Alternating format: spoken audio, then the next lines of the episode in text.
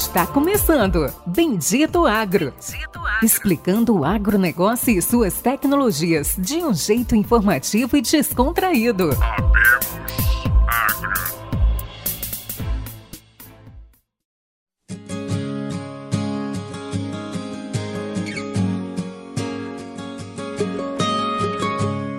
Bem-vindo nossos ouvintes, meu amigo, minha amiga, a mais um episódio do Bendito Agro, o seu podcast de inovação e conhecimento do agro. Hoje aí uma dobradinha, uma grande casadinha, uma dupla de peso, não literalmente, tá, gente? Mas uma dupla barra pesada aí. Mais um episódio especial, né, Pérez? Eu acho que como todos, né? Dá um alô aí, Pérez, nosso amigo co-host, cofundador do Bendito Agro. Fala, nossos amigos, nossos ouvintes. Está começando agora mais um episódio como não poderia faltar, todo episódio é especial. Eu sei que o último episódio vocês só ouviram a minha voz, o Luciano estava plantando, colhendo, sei lá, acontece três tipos de operações, plantando, colhendo e cuidando de pivô, lá onde o Luciano trabalha, mas... Cara, no, no último episódio estava colhendo milho, plantando sorgo e replantando um pedacinho de algodão aí, cara, foi barra, hein? Não deu para participar, ah, infelizmente. Não, tudo bem, tudo bem, foi mais um episódio internacional, mas a gente entende. Mas hoje vai ser um episódio, como poderia falar, especial, em quatro pessoas. Eu sei que no último foi só uma conversa entre duas, mas esse aqui vai ser uma turma, acho que é a turma mais empreendedora que a gente conhece. Então, fica aí com a gente, começar agora.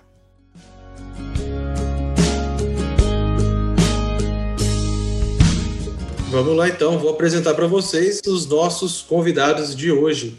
Nosso convidado hoje é Luciano Paiti, tecnólogo em eletrônica, formado lá no Cefet, Paraná, 38 anos. Ele hoje é cofundador da Grandel. Vocês vão conhecer mais e aprender mais sobre essa empresa. Dá um alô aí, Luciano.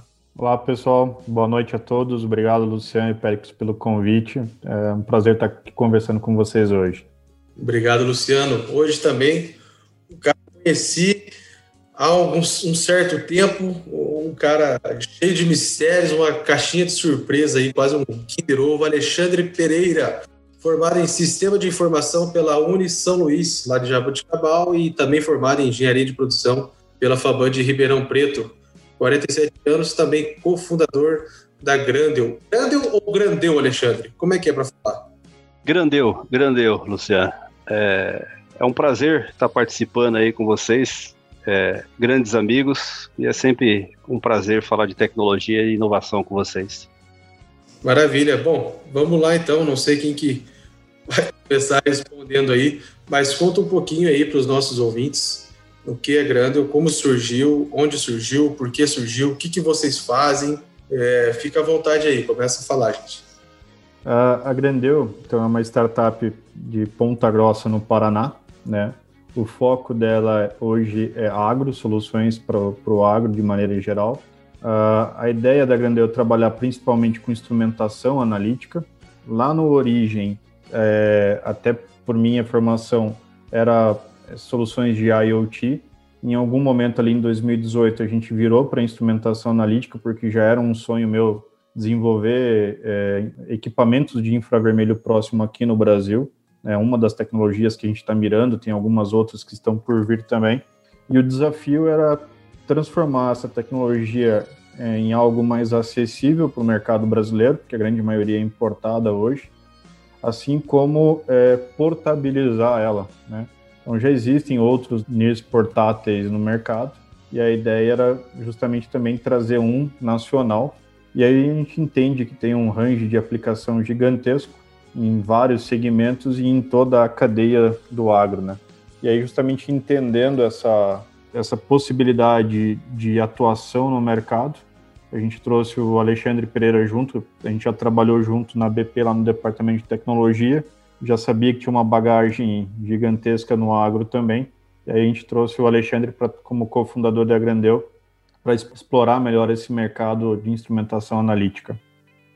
É, acho que o nosso encontro teve, teve um alinhamento das estrelas aí, tá? É, lá na BP a gente era muito orientado a, a, pensar em inovação, consciência e consciente, né? E aí também tinha uma, uma linha de pensamento que era como ver a área agrícola como uma linha de produção a céu aberto, né? E tem, um, tem muita tecnologia aplicada na indústria é, que a gente nos desafiava a trazer isso para o agrícola. Então, por exemplo, entender o que aconteceu, o porquê aconteceu, o que acontecerá da próxima vez e qual a melhor decisão a ser tomada era uma coisa que instigava a gente. E, e foi nesse, nesse momento né, que o Luciano, com essa bagagem de inteligência analítica, e quando a gente começou a trazer isso para o agro, né, para a área agrícola, cana, e depois a gente foi ver que a, a aderência era muito grande também soja, milho, algodão, frutas de uma maneira geral e por que não, né, na cadeia inteira do agronegócio, a coisa foi tomando uma, uma amplitude muito grande. E a Grandeu nasceu com esse, com esse propósito, né, de, de ser diferente, de trazer essa, essas experiências do agro, né, de ter cicatrizes nas costas, de conhecer o agro a fundo, né, processo a processo. Não, show de bola, acho que obrigado por explicar como que como que funcionou, da onde que surgiu a Grandeu, mas assim, vamos, vamos falar um pouquinho dos produtos, né? A gente estava conversando ali nos bastidores antes de começar a gravar, você estava comentando que os produtos vocês estão desenvolvendo aqui no Brasil mesmo. Então, assim, isso eu acho que foi um dos pontos que mais me impressionou. A gente está sempre acostumado a ver tecnologia, principalmente do agro, sendo importada de outros lugares, principalmente dessas de agricultura digital. É, conta um pouquinho mais de como vocês resolveram desenvolver uma tecnologia aqui mesmo no Brasil e realmente o porquê, né? Se foi difícil, está sendo difícil, é, vocês já tinham essa tecnologia, já, já sabiam, vocês adaptaram? E conta um pouco para nós como é que foi esse processo de desenvolvimento de uma tecnologia aqui, nascida aqui no Brasil. Então, Pericles, é, o pessoal sempre costuma romantizar esse cenário de startups, né? É, soluções baseadas em software, em aplicativos, normalmente são mais leves de serem desenvolvidas e mais rápidas, né? Você só depende de um grupo de, de uma equipe de programadores, um foco e desenvolve em cima. Mas de fato, desenvolver hardware no Brasil ele é bem complexo, bem trabalhoso, bem doloroso até, tá? Então, primeiro, você reunir uma, uma equipe é, qualificada, que, que seja multidisciplinar, que entenda tanto o sistema embarcado do equipamento, a eletrônica por trás daquilo, assim como a parte de, de sistemas, aí pensando em banco de dados, sistemas em nuvens, interface, aplicativo para mobile. Primeiro, que reunir essa equipe é extremamente complexo, né? Você chegar numa, numa equipe que tenha comprometimento e e graças a Deus a gente conseguiu juntar essas pessoas. E do ponto de vista de conseguir trazer essa tecnologia para o Brasil, então o sensor que a gente utiliza ele ainda é importado, né? É, tem um parceiro nosso que fornece. Esse parceiro já trabalha nessa linha de OEM, então ele já produz o sensor para ser embarcado em outras soluções. Ele não tem o produto final, vamos dizer assim, lá na ponta da, da cadeia. O foco dele é realmente desenvolver OEM e aí a gente conseguiu ter acesso a, ao distribuidor deles aqui no Brasil, era uma pessoa que eu já conhecia, eu já conhecia a empresa, e aí tive a oportunidade de testar os sensores e começar a desenvolver em cima. Então, primeiro a gente desenvolveu o FZNIR, que é um equipamento de laboratório em parceria com a Fuse Tecnologia, que é uma empresa de Curitiba aqui, a gente está aqui em Ponta Grossa, a Fuse está aqui do ladinho em Curitiba, e o foco deles são equipamentos para laboratórios de solos e fertilizantes, eles têm uma série de equipamentos automatizados, vamos dizer assim, para esses laboratórios, e eles queriam ter um NIR no portfólio deles. Em contrapartida, a gente tinha uma equipe e precisava de um apoio para desenvolver o nosso primeiro NIR. E aí a gente juntou as duas vontades e trouxe em 2019 o FZNIR para o mercado, né? ainda é, comercializado com a marca da, da Fuse. Na sequência, a gente começou a desenvolver, final de 2019 para 2020, aí a equipe focou em desenvolver o equipamento portátil. Então, é, uma das, das metas da Grandeu é justamente tentar portabilizar essas tecnologias analíticas que estão no laboratório hoje, para levar isso para o campo, para minimizar ou tentar reduzir esse tempo de tomada de decisão. E aí surgiu esse NIR portátil, a gente ficou um bom tempo trabalhando em cima de desenvolver o hardware dele, testar, dar autonomia para o equipamento, não depender de conectividade, conseguir um máximo tempo de, de uso em campo direto, né? Sem precisar ficar recarregando nem nada. Então foi essa jornada para chegar no equipamento foi bem complexa, realmente, tá? mas ao mesmo tempo muito prazeroso. Saber que a gente está aqui no Brasil desenvolvendo uma tecnologia né, nacional, desenvolvendo um equipamento nacional para trazer isso como uma solução que vai mudar alguns paradigmas nesse mercado, com certeza.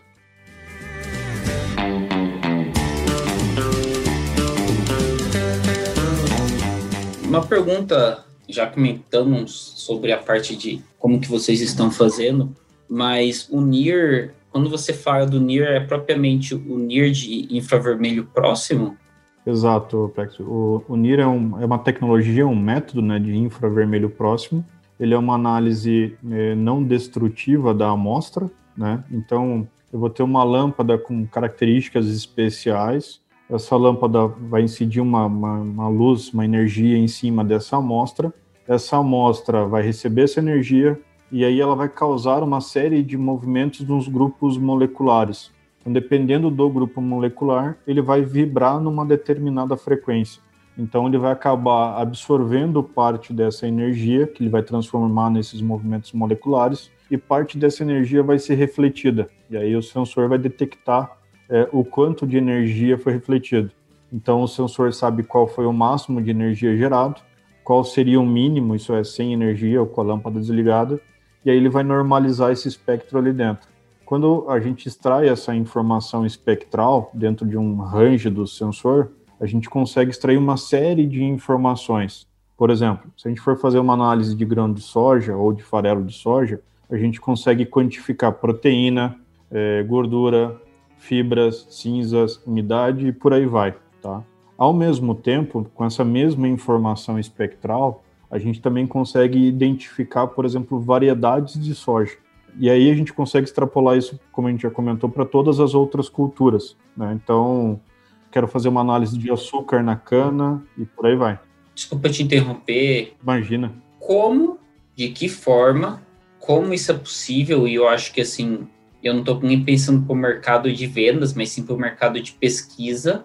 É, como você consegue identificar uma variedade de soja? justamente porque ele, ele vai mudar esse comportamento espectral, tá, Pérez? Se a gente colocar é, soja do mundo inteiro e ler com equipamento, a gente vai ter um comportamento espectral muito parecido. Isso é, o desenho, o formato que aquele espectro vai ter, as suas curvas, vai ser muito parecido. Mas ainda assim, quando a gente aplica determinados é, modelos matemáticos para processamento desse espectro, e aí a gente entra com modelos estatísticos de redes neurais, de machine learning, que a gente já está aplicando no nosso sistema hoje, é, a gente vai tratar esse, essa informação espectral e vai correlacionar isso com uma tabela que vai me identificar as variáveis ou uma tabela que vai ter os resultados da, de proteína, por exemplo. E ele vai criar uma correlação entre aquela informação que eu estou passando para ele e aquilo que ele está extraindo do espectro como informação. Né? Então, através dessa correlação é que a gente consegue determinar essas variedades. Então, por exemplo, essa tecnologia no Brasil hoje, ela já é usada há mais de 20 anos na indústria farmacêutica, por exemplo.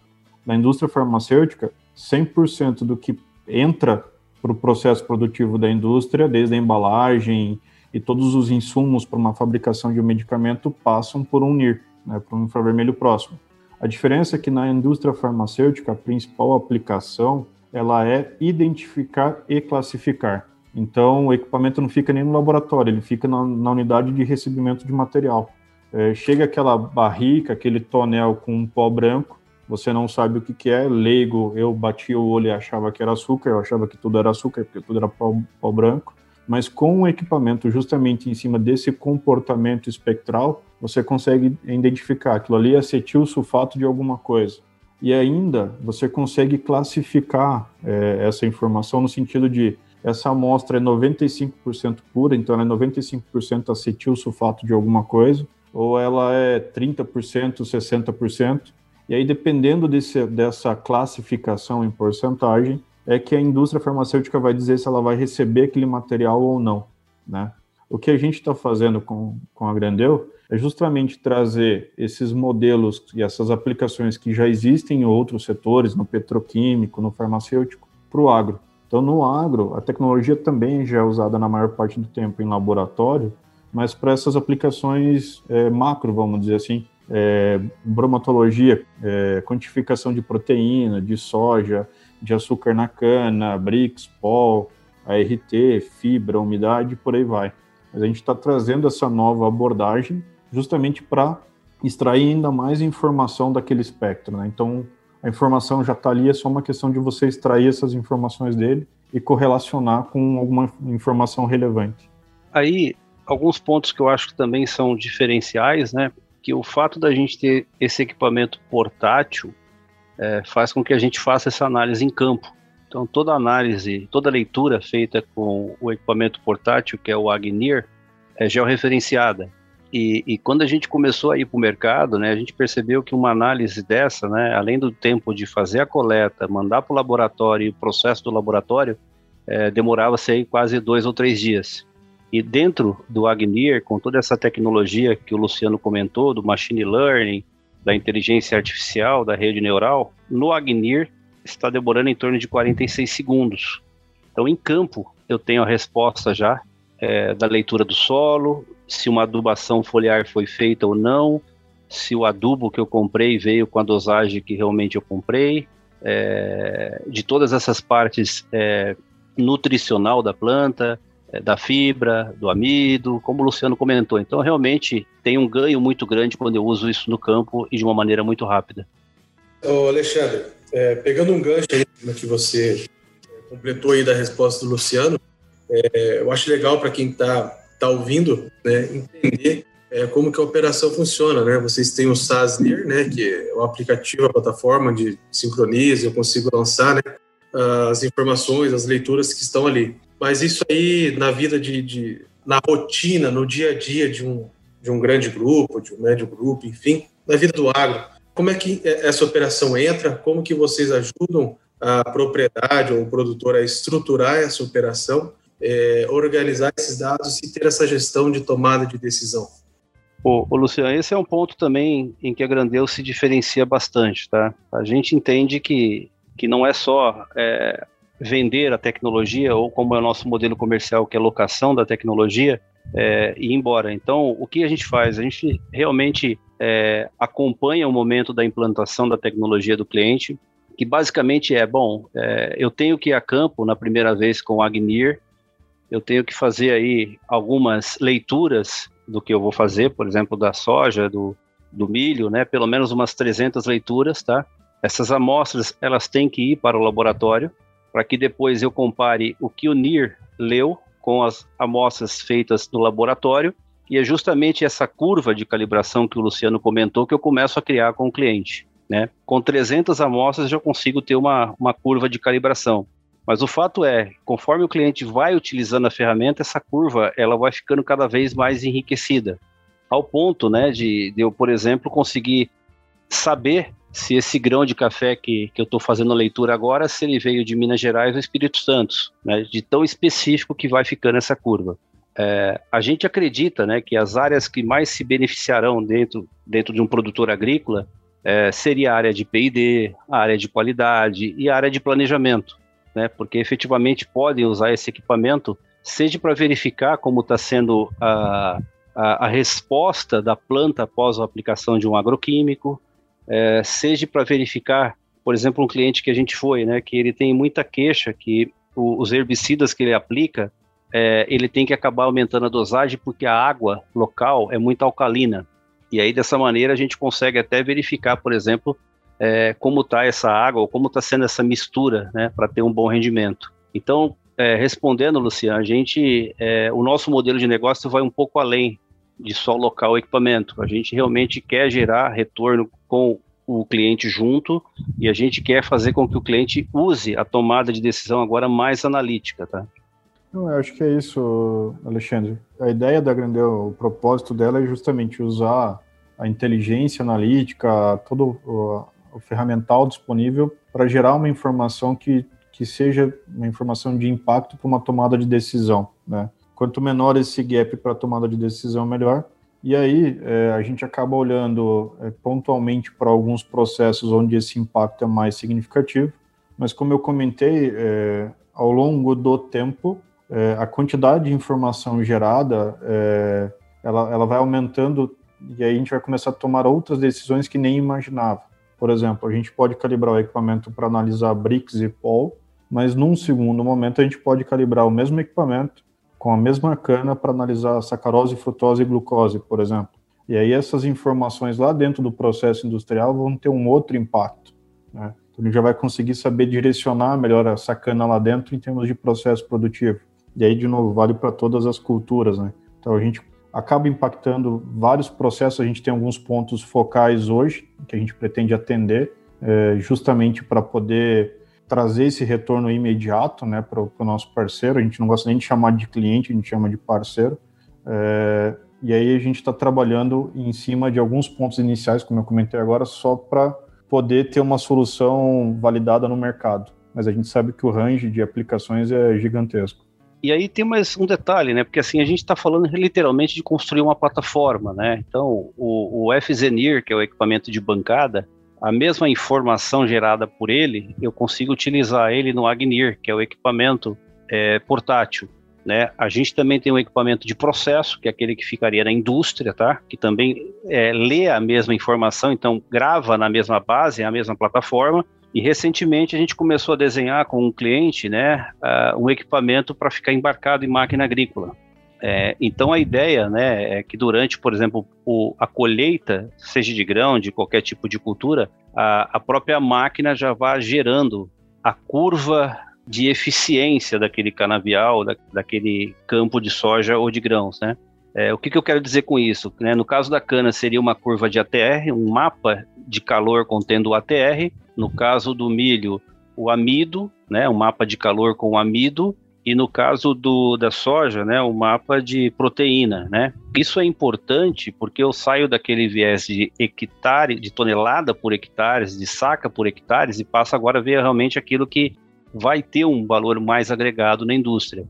E essa informação, né, se eu comparar ela com a parte do solo, né, como está rico o meu solo, como foi feito o manejo varietal, como foi feito a, a, parte climática também dessa área, sensoriamento remoto, a gente acredita que é, passa a ser uma informação imprescindível novamente para a tomada de decisão.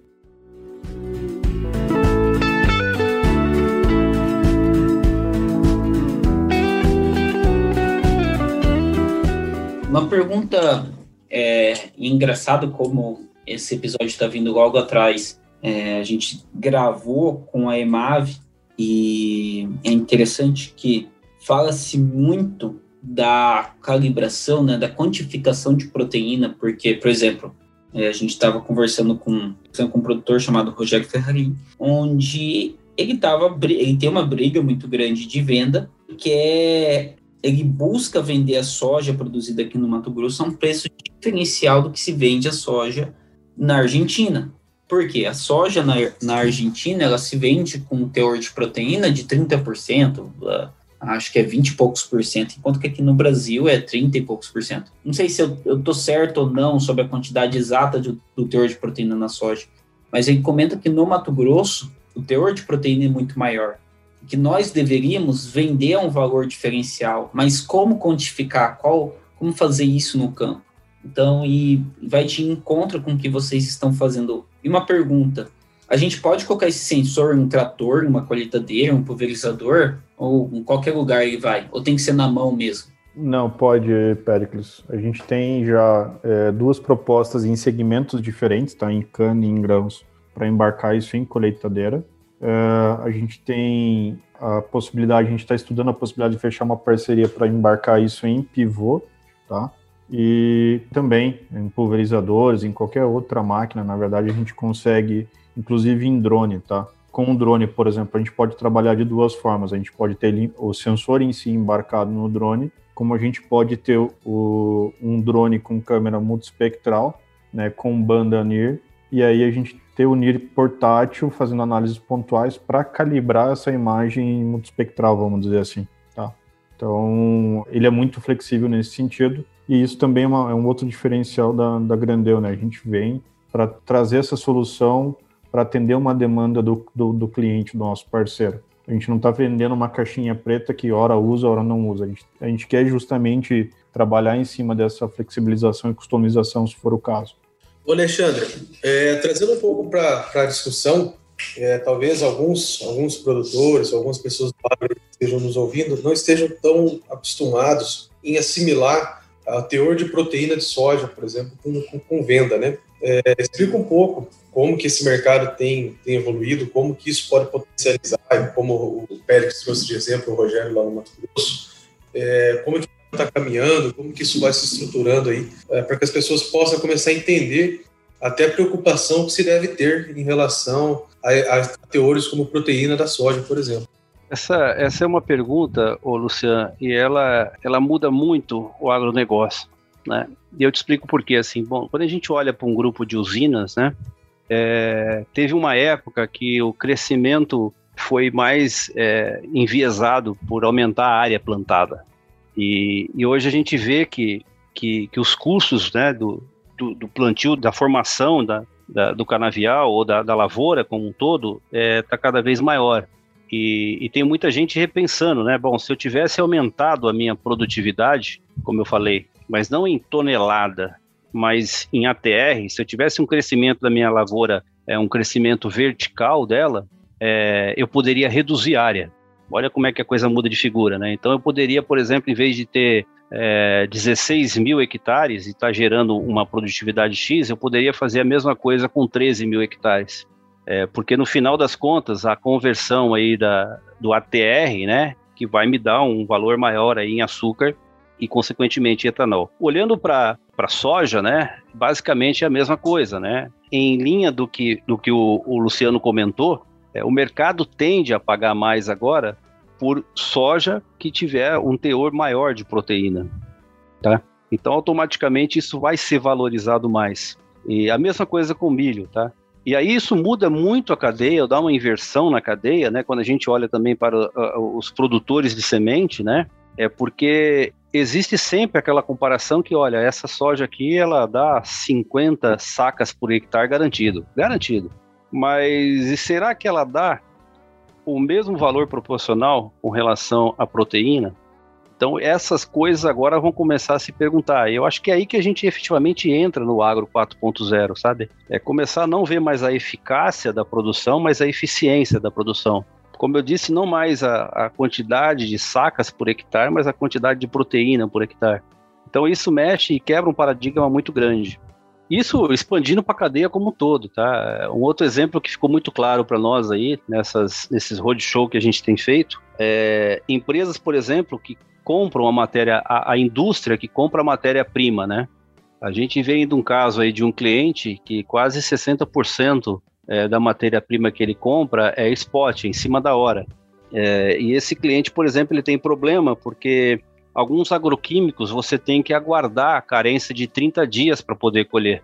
Quando essa matéria-prima chega, né, eu não tenho análise disso. E se eu for mandar isso para um laboratório, como eu disse, né, e demorar é, dois ou três dias, é, não dá tempo. Automaticamente eu já moí, eu já esmaguei uh, aquela matéria-prima. Então, o uso dessa tecnologia vai permitir também que eu verifique a matéria-prima que eu estou comprando, não só com relação à proteína, a amido, no caso de milho, mas também com relação a restício, né, de agroquímicos. Então, novamente, a gente está é, no momento de se falar bastante de sustentabilidade da cadeia como um todo. Legal, Alexandre. Eu acho muito importante trazer essa, essa discussão, explicar uh, isso melhor para quem está nos ouvindo aí, porque é, não é uma conversa habitual, né, numa roda de, né, não é algo que você escuta, né? Ah, eu vendi minha soja. A gente escuta assim, né? Vendi minha soja a 160, vendi minha soja a 150. A gente não escuta, ah, vendi minha soja com 22 de proteína. então, acho que é um assunto novo aí pro pessoal, né? Tá, legal. Como é que tá hoje, né? Como que vocês vê esse negócio? Porque realmente o que vocês estão fazendo uh, é fantástico. Então a gente vê empresas lá fora que estão com esse mesmo modelo de negócio crescendo muito, com bastante clientes. Como que vocês veem? Vocês veem tipo uma distribuição para parceiros, igual empresas de agricultura de precisão e consultores, uma distribuição para produtores, ou vocês prestarem esse serviço? Como que vocês estão trabalhando hoje? Como que vocês estão vendo aí a pavimentação do trabalho, né, da negociação e da lucratividade da Grandeu? A gente tem trabalhado com o modelo de distribuição, né? A gente entende que tem um, um, conhecimento e uma confiança muito grande, né, com consultores, com revendas que já atende o, o produtor.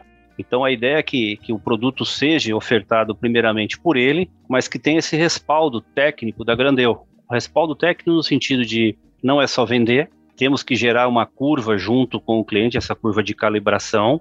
É, temos que integrar a solução aos sistemas legados que o cliente tem, né? Se caso ele tenha um RP agrícola ou algum sistema de que pode ser beneficiado, né? Algum sistema de predição, por exemplo, de produtividade, enfim, tudo isso a gente consegue integrar. Então, a ponta, a distribuidora nossa é simplesmente o início do processo. E ele então vende o equipamento é, ele loca o equipamento junto com a Grandeu, mas aí toda a consultoria é, tem que ser feita pela Grandeu para a gente garantir a qualidade e o retorno sobre o investimento. Como eu disse para vocês, não é só é, locar e ir embora, a gente quer realmente é, transformar o agronegócio.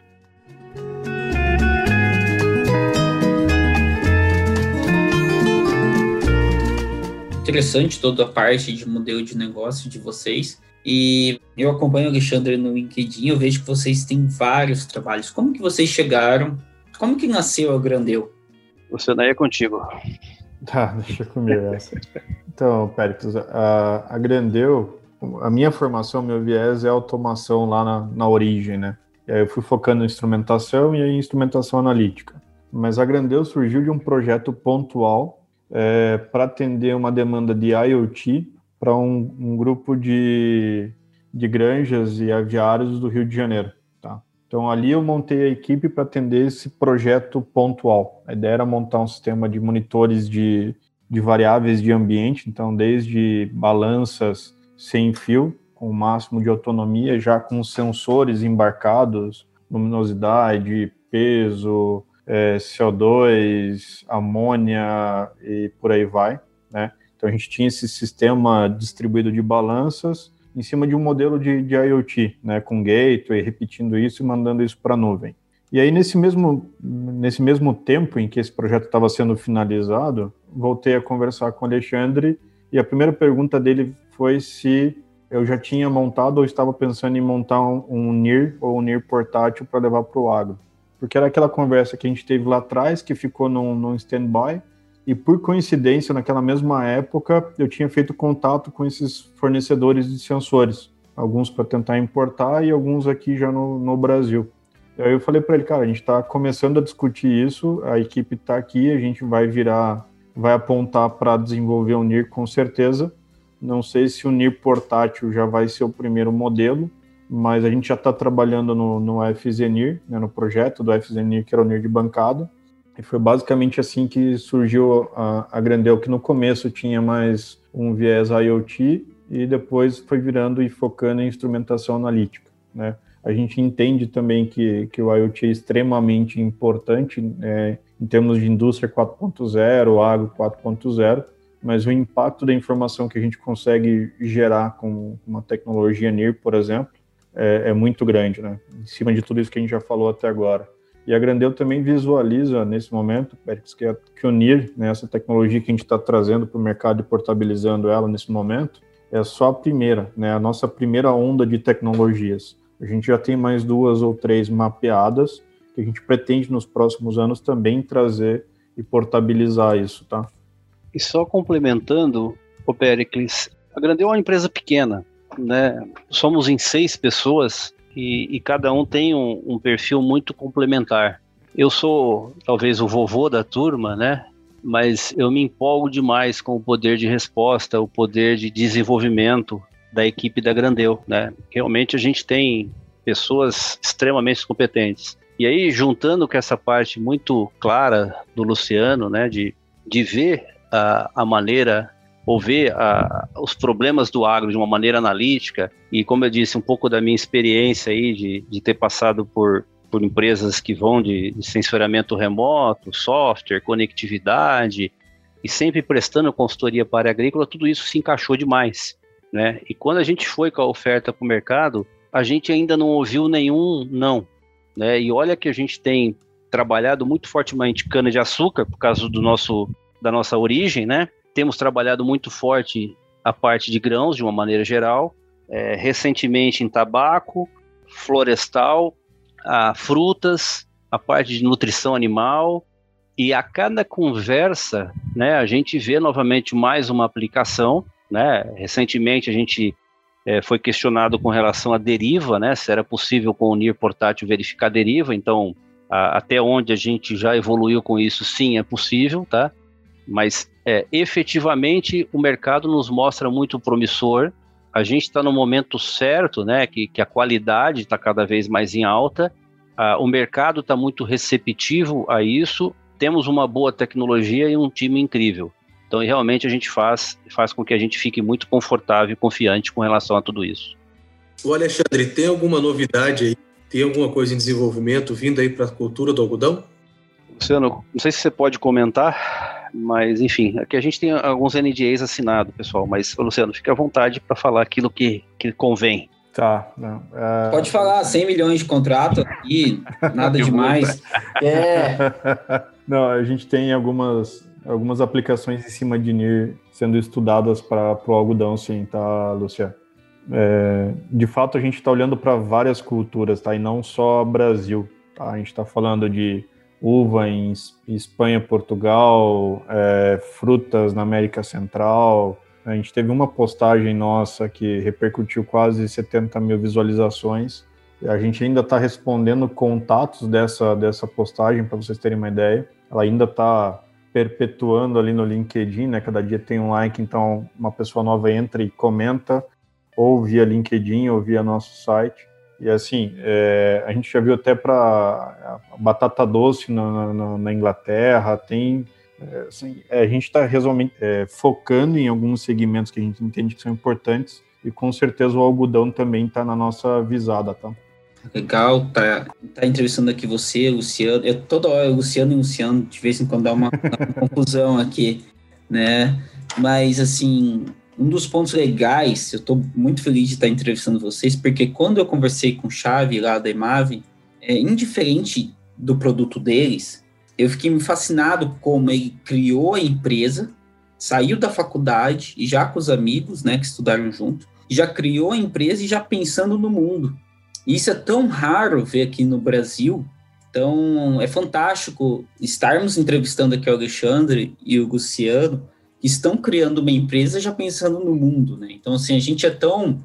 É, é muito difícil, né? A gente tem o caso aí da, da Solinfitec, que foi uma das únicas aqui no Brasil, que é o Magitec, expandiu para outros lugares. Eu acho que a... Ai, é de água, não lembro agora, negócio de água, e são as únicas duas, que acho que a Mariana CEO, não lembro. E assim, agora é vocês que já estão criando uma empresa de tecnologia né, para o agro e já estão pensando em vender para outros, outros países do mundo. Isso realmente aí é muito raro de se ver. É tão raro que eu acho que eu só consegui citar outros dois exemplos, nenhum outro. E a gente também, Pérez, só para complementar o que você está falando, é, tem outras motivações por trás. Claro que a gente entende que o, o negócio tem um impacto gigantesco, vamos dizer assim, financeiramente falando, se a gente for explorar todas essas aplicações, mas em algum momento a gente também sempre esteve focando em sustentabilidade, em reduzir desperdícios, né? Então não é só tomada de decisão para eu ter um lucro financeiro, alguma coisa nesse sentido, mas também para a gente pensar em redução de desperdícios, né? Hoje o que se produz é, no mundo, pelo menos um terço é perdido, né? Em termos de alimentos. E aí a gente está falando de bilhões de toneladas e, e aí a gente tem uma população extremamente carente que não tem acesso a isso. E em contrapartida, né, é, quando a gente falou lá de identificar é, agroquímicos, alguma coisa nesse sentido, a gente tem um, um número recente da, da ONU que fala de 420 milhões de, de pessoas que são envenenadas, né, vamos dizer assim, por agroquímicos ou contaminadas por agroquímicos, e 600 mil pessoas morrendo por ano por intoxicação alimentar em função de, da presença de agroquímicos, né? Então tem todo esse viés também, a gente sempre esteve olhando para isso. Em algum momento a Grandeu vai virar para isso também, né? Então, seja, como o Alexandre comentou, seja uh, o cliente lá no mercado chegando com equipamento e fazendo análise para saber se compra aquilo ali ou não pela presença de um agroquímico, ou seja na, na, no próprio manejo e logística no sentido de reduzir desperdício, né? Eu acho que esse realmente passa a ser o agro 4.0, né? A gente vê esse conceito do 4.0 às vezes muito enviesado também por, por outras, outras tecnologias que têm também a sua contribuição, né? Mas de fato agora a gente está falando de qualidade, né? É colher qualidade, é plantar qualidade. É, e isso é tão importante quando eu começo a pensar né, em qualidade que se reflete no preço, que se reflete na cultura da empresa, que se reflete na identidade da empresa. É, e a gente acredita, assim, no fundo do coração mesmo, né, que a gente pode contribuir com isso. Esse é o propósito da Grandeu. Literalmente garantir essa sustentabilidade, né? É, é fazer mais com menos, é otimizar o que a gente tem, é levar alimentos com qualidade, né, a um custo é, super interessante a todo mundo. Então é nisso que a gente acredita. Esse provavelmente vai ser aí, como a gente estava comentando um pouco antes, o fruto da Fundação Grandeu aí, que a gente também está imaginando.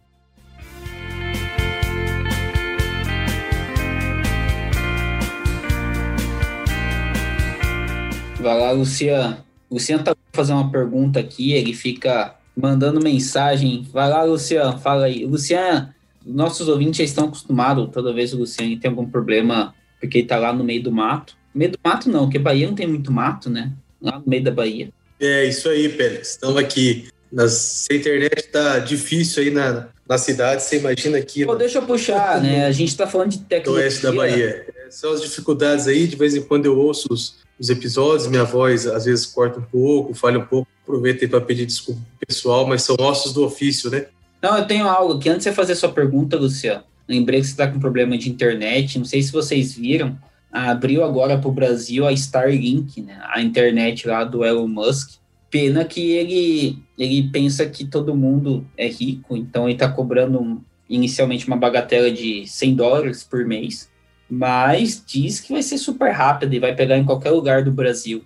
Então já se prepara aí, Luciano, já, já prepara já o budget da Xingu, diz que chega para final de 2021. Agora pode começar, faz sua pergunta. Isso aí, Péricles, não é só um rostinho bonito, cara cheio de informações e antenário também. Parabéns, cara. Bom, puxando aí, partindo aí para o encerramento, é uma pergunta que às vezes é corriqueira, às vezes não, uh, mas queria saber, entender e tentar entrar um pouco na mente aí do Alexandre e do Luciano, duas mentes geniais aí, deram um show hoje, é muito legal, é um assunto muito satisfatório para a gente estar aqui conversando. Muito obrigado novamente pela presença de vocês dois. Mas saber de vocês aí, o que, que vocês enxergam aí, como o Pérez citou o exemplo agora do antigo episódio, o cara saiu da faculdade, já quis conquistar o mundo. É, quais são os próximos passos? O que, que vocês estão visando para o futuro? Onde que a Grandeu vai chegar? O Alexandre, um dia eu sei que ele vai mandar uma selfie de Marte lá, ou da Lua lá, vai ter algum lugar assim. Com conectividade. É, não duvido, né, se, se o Elon Musk continuar, vai ser lá, do, lá de Marte. É, eu até aproveito o gancho e eu assisti aquela, o seriado Marte que conta a, a, história do planejamento dele, né?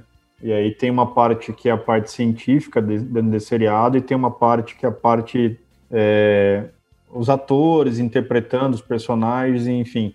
A ideia da Grandeu, respondendo a tua pergunta, é facilitar o processo de produção em Marte. Se você perguntar qual que é a nossa meta para daqui 15 anos, seria isso. Lua e Marte, a Grandeu lá com ferramentas analíticas ajudando a, a facilitar esse processo produtivo de alimentos lá. Nada demais, o cara foi bem modesto. Muito modesto. É porque a gente que assim, nós gravamos um podcast assim, né? Depois o pessoal fala, ah, o podcast de vocês é muito técnico, assim, só só cara que, é, que quer mesmo estudar que ouve, mas se os caras vêm com uma resposta dessa, não tem jeito. Começou. É pouco, achei, pouco ambici, achei pouco ambicioso, viu, Pérez? Não sei. É, não. Depois Falta o pessoal fala assim: ah, eu quero falar um podcast mais tranquilo, assim, mais, mais de pinga, assim, para eu tomar, meio sertanejão bruto. Daí chega o cara e fala assim: não, construir um aparelho, um NIR, que consegue identificar proteína e variabilidade de soja via imagens calibração de estatística e machine learning e inteligência neural. Daí acho que pretendo estar em Marte em 10 anos. Aí o cara fala assim: ah, larga a mão, vamos, toca aí o Tião Carreiro. desse podcast. Ó, pessoal, A gente está gravando isso é 8 horas da noite de sexta-feira. Acredite. Né? E ninguém está tomando uma. Ainda, né? Ainda. Ah, fala por vocês, tá? É, Não, brincadeiras à parte, é, sonhar é de graça e não paga imposto. Mas assim, Com certeza. eu compadeço, né, da, da mesma visão do Luciano, tá? Mas eu acho que o, o negócio da Grandeu é esse, né? É deixar um legado, né? É fazer as pessoas pensarem, né? É, eu acho que, que é isso, né? A gente quer mudar o agro, mas como eu disse, mudar consciente, mudar a consciência, tá? É, e ir para Marte eu acho que vai ser consequência aí. Uma vez que, que alimento não seja mais um problema, que a taxa de mortalidade, que a gente comece a sobreviver um pouco mais, a gente vai ter que achar realmente outros países, né? E aí realmente a Grandeus, junto com Elon Musk, é, já estamos aí analisando outros mercados aí. Alexandre, queria aproveitar também. é, o Alexandre, para quem não sabe, também é educador. O Alexandre também é professor. É, e a gente tem um público jovem, um público bem, bem grande, cara. Um público jovem na faculdade, ou recém-saído. É, queria que você deixasse sua mensagem aí no, no. A gente gravou um episódio aí com, com o Evaldo também, ele deixou uma mensagem sensacional. E queria te pedir aí que você deixasse sua mensagem aí para essa geração mais nova, esses meninos que estão vindo aí, para a agricultura de forma geral.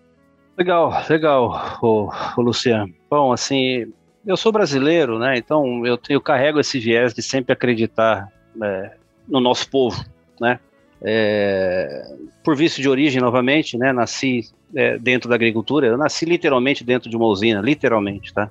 É, então, agricultura e acreditar e fé é uma coisa que eu, que eu gosto demais. É, e quando eu olho para essa nova geração que está vindo, né? É, é uma geração que, que tem feito muitos porquês, né? Que tem questionado muito, que tem perguntado muito. Eu acho que isso é o legal, né? Temos que realmente perguntar. A gente não pode fazer o mais porque o outro fazia, porque a versão anterior fazia. É uma geração também muito enviesada por tecnologia. Isso é legal demais, né? Às vezes eu até sou pego né, no contrapé com relação a, a tecnologias que eu nem conheço, mas que algum aluno traz isso para mostrar. Então, de novo, assim, eu acredito muito nessa geração, né? A agronomia por si só já é uma paixão, a tecnologia é um grande amor da minha vida e, e, e eu convido os formandos, não só do curso de agronomia, mas a pensar fora da caixa, a querer fazer a diferença, querer fazer diferente, querer é, ser a diferença, né? A provocar, a questionar o mundo, a querer realmente deixar um legado, como é o nosso desejo aí com a Grandeu. Não, fantástico, pessoal. Fantástico aí. Acho que estamos num encerramento. Mas a minha última pergunta, antes de encerrar, eu tô, tô na ponta da língua. O Luciano já, já chegou querendo encerrar, todo mundo querendo encerrar. Fizeram uma, um encerramento tão bonito assim para todos os recém-formados. Mas, ó, pessoal, eu vou deixar um atendo aqui, ó. Vou deixar aqui uma observação. Cuidado que você queira empreender logo depois de formado, que principalmente no Brasil tem muito golpista. Então, eu tenho alguns. Então, esteja bem preparado, porque Brasil não é para amadores, mas brincadeiras à parte. Alexandre e Luciano, quantos que vocês investiram na Grandeu até agora? Essa é a minha pergunta para vocês. É, tem duas. Eu, eu te retorno com uma pergunta, Péricles. É, valor financeiro ou é, valor intelectual? Tá? Se for valor... financeiro, financeiro, financeiro e tempo. Quanto tempo vocês investiram e quanto de dinheiro financeiro foi investido? Deixa eu só aproveitar, Luciano, e colocar a unidade de medida. Você quer em ml de sangue, suor e lágrimas? Ou a parte de dinheiro e horas não dormidas? Acho que o Luciano tá sem internet. Ele tá chorando aqui, pessoal. o Luciano, para Nossa, de chorar, que a internet dele tá ruim, cara. Nossa, tô muito chateado, cara. Não, Na moral, ele falou assim, nossa, queria tanto entrevistar, fazer umas perguntas da Fica hora. Fica tranquilo, depois você vai poder ouvir daí o podcast, tá? Verdade. Mas vamos lá, é, Péricles, é, financeiramente falando, é um valor baixo, tá? No primeiro momento. É, a gente mesmo não, não, não, quer abrir ainda esse valor, tá? A gente está passando por uma série de, de possibilidades de investimento lá, com alguns investidores já conversando. mas o, eu diria que o investimento maior foi, foi intelectual, tá? A gente está com uma equipe, né, como o Alexandre falou, de seis pessoas, é, trabalhando há três, quatro anos. Boa parte dessa equipe é part-time, então trabalhando no final de semana, de carnaval, de feriado. 2018, 2019, a gente não sabia o que, que era final de semana, o que, que era feriado, a gente estava junto trabalhando em, em pequenos mini hackathons, tá? E é, é difícil colocar um, um, valor em cima disso. Tá? De qualquer forma, aproveitando aquilo, o gancho que você falou sobre não querer se formar e já sair empreendendo de cara, é, e no Brasil, infelizmente, a gente tem uma série de, de, de, pessoas de mau caráter, vamos dizer assim, que acabam roubando ideias, que acabam dissuadindo é, a equipe, desmotivam a equipe num hackathon da vida, mas é justamente para a equipe não levar isso para frente, porque ele vai querer levar isso lá com uma outra equipe, com uma outra empresa, enfim. Esse cenário, infelizmente, é muito verdade no Brasil, né? Então, é, vale o alerta que você deu com certeza. E tem outra, né? Esse, esse sonho de já sair, já montar a sua empresa, é, se a gente já ficar rico, já ficar milionário, é, tem que tomar muito cuidado com isso, né? Tem que ser alguma coisa realmente factível, uma ideia, de, uma inovação, uma disruptura em algum processo, em alguma coisa nesse sentido. Porque se você olhar a média é, de idade de fundadores das maiores empresas ou das. Você vai estar numa média de 38 anos, mais ou menos, tá? Então, uma média de 38 anos, de 36 a 38 anos de idade, são pessoas que já têm seus 15, quase 20 anos de, de mercado. E aí conhecem o mercado, entendem as demandas, é o que o Alexandre fala, já carregam as suas cicatrizes, né? Para justamente poder criar aí algo de, de, de impacto inovador, né? nada impede que de fato elas saiam da faculdade, montem a sua startup e fiquem milionários. Mas antes de ficar milionário, é, tem que se ter um propósito.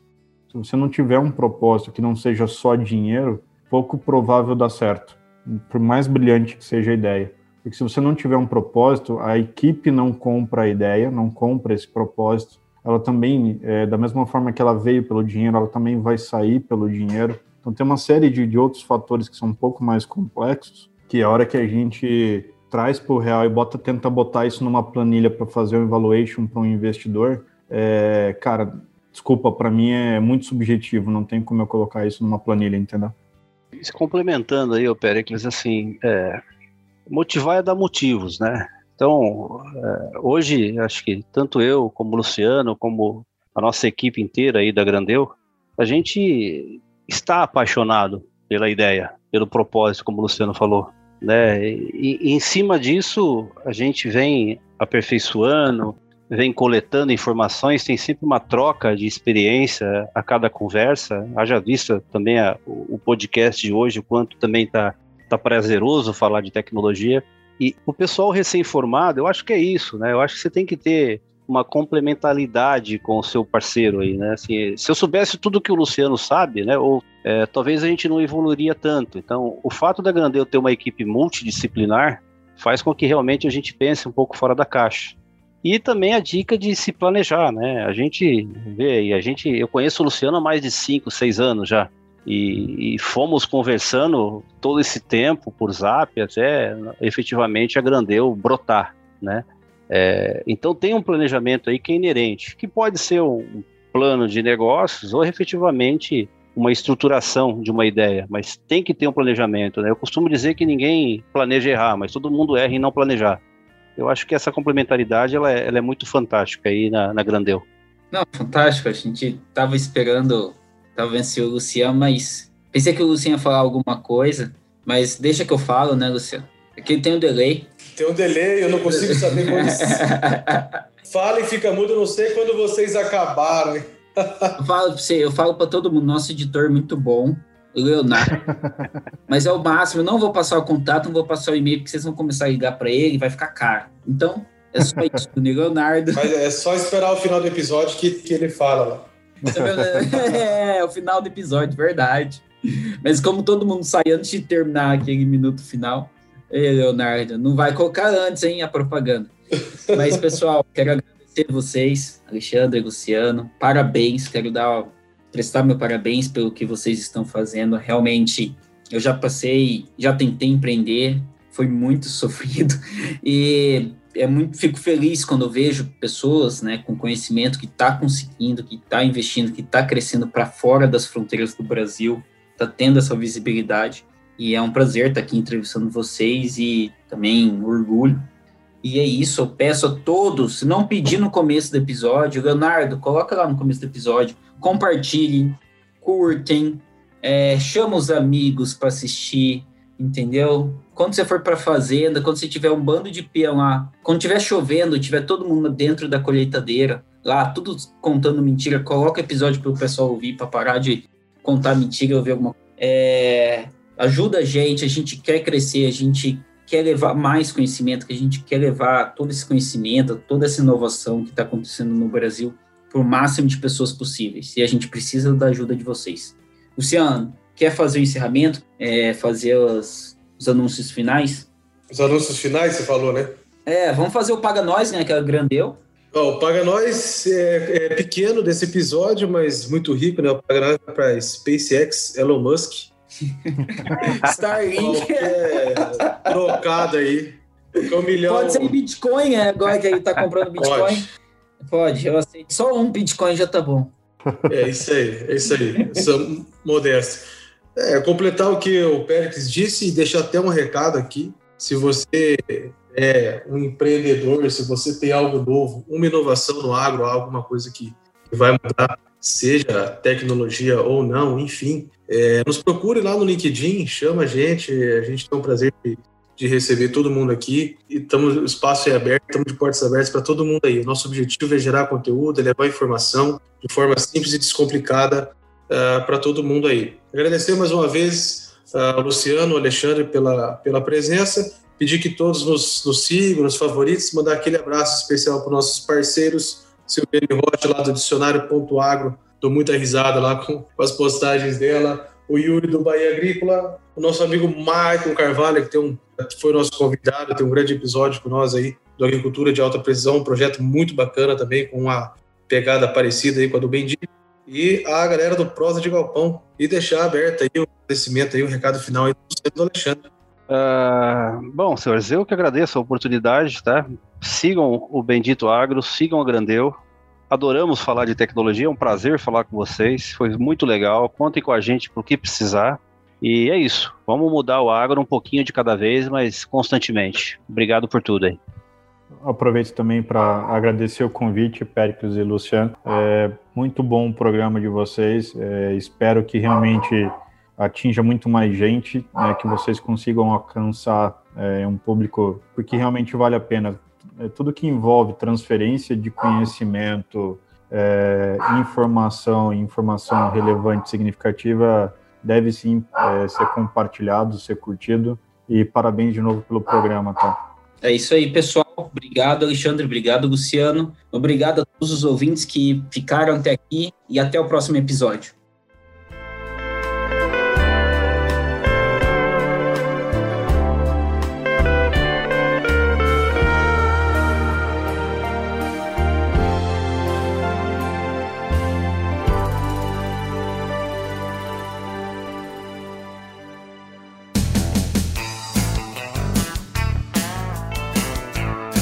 Você ouviu Bendito Agro. Acompanhe o nosso programa nos principais aplicativos de podcasts e fique por dentro das tecnologias envolvendo o agronegócio.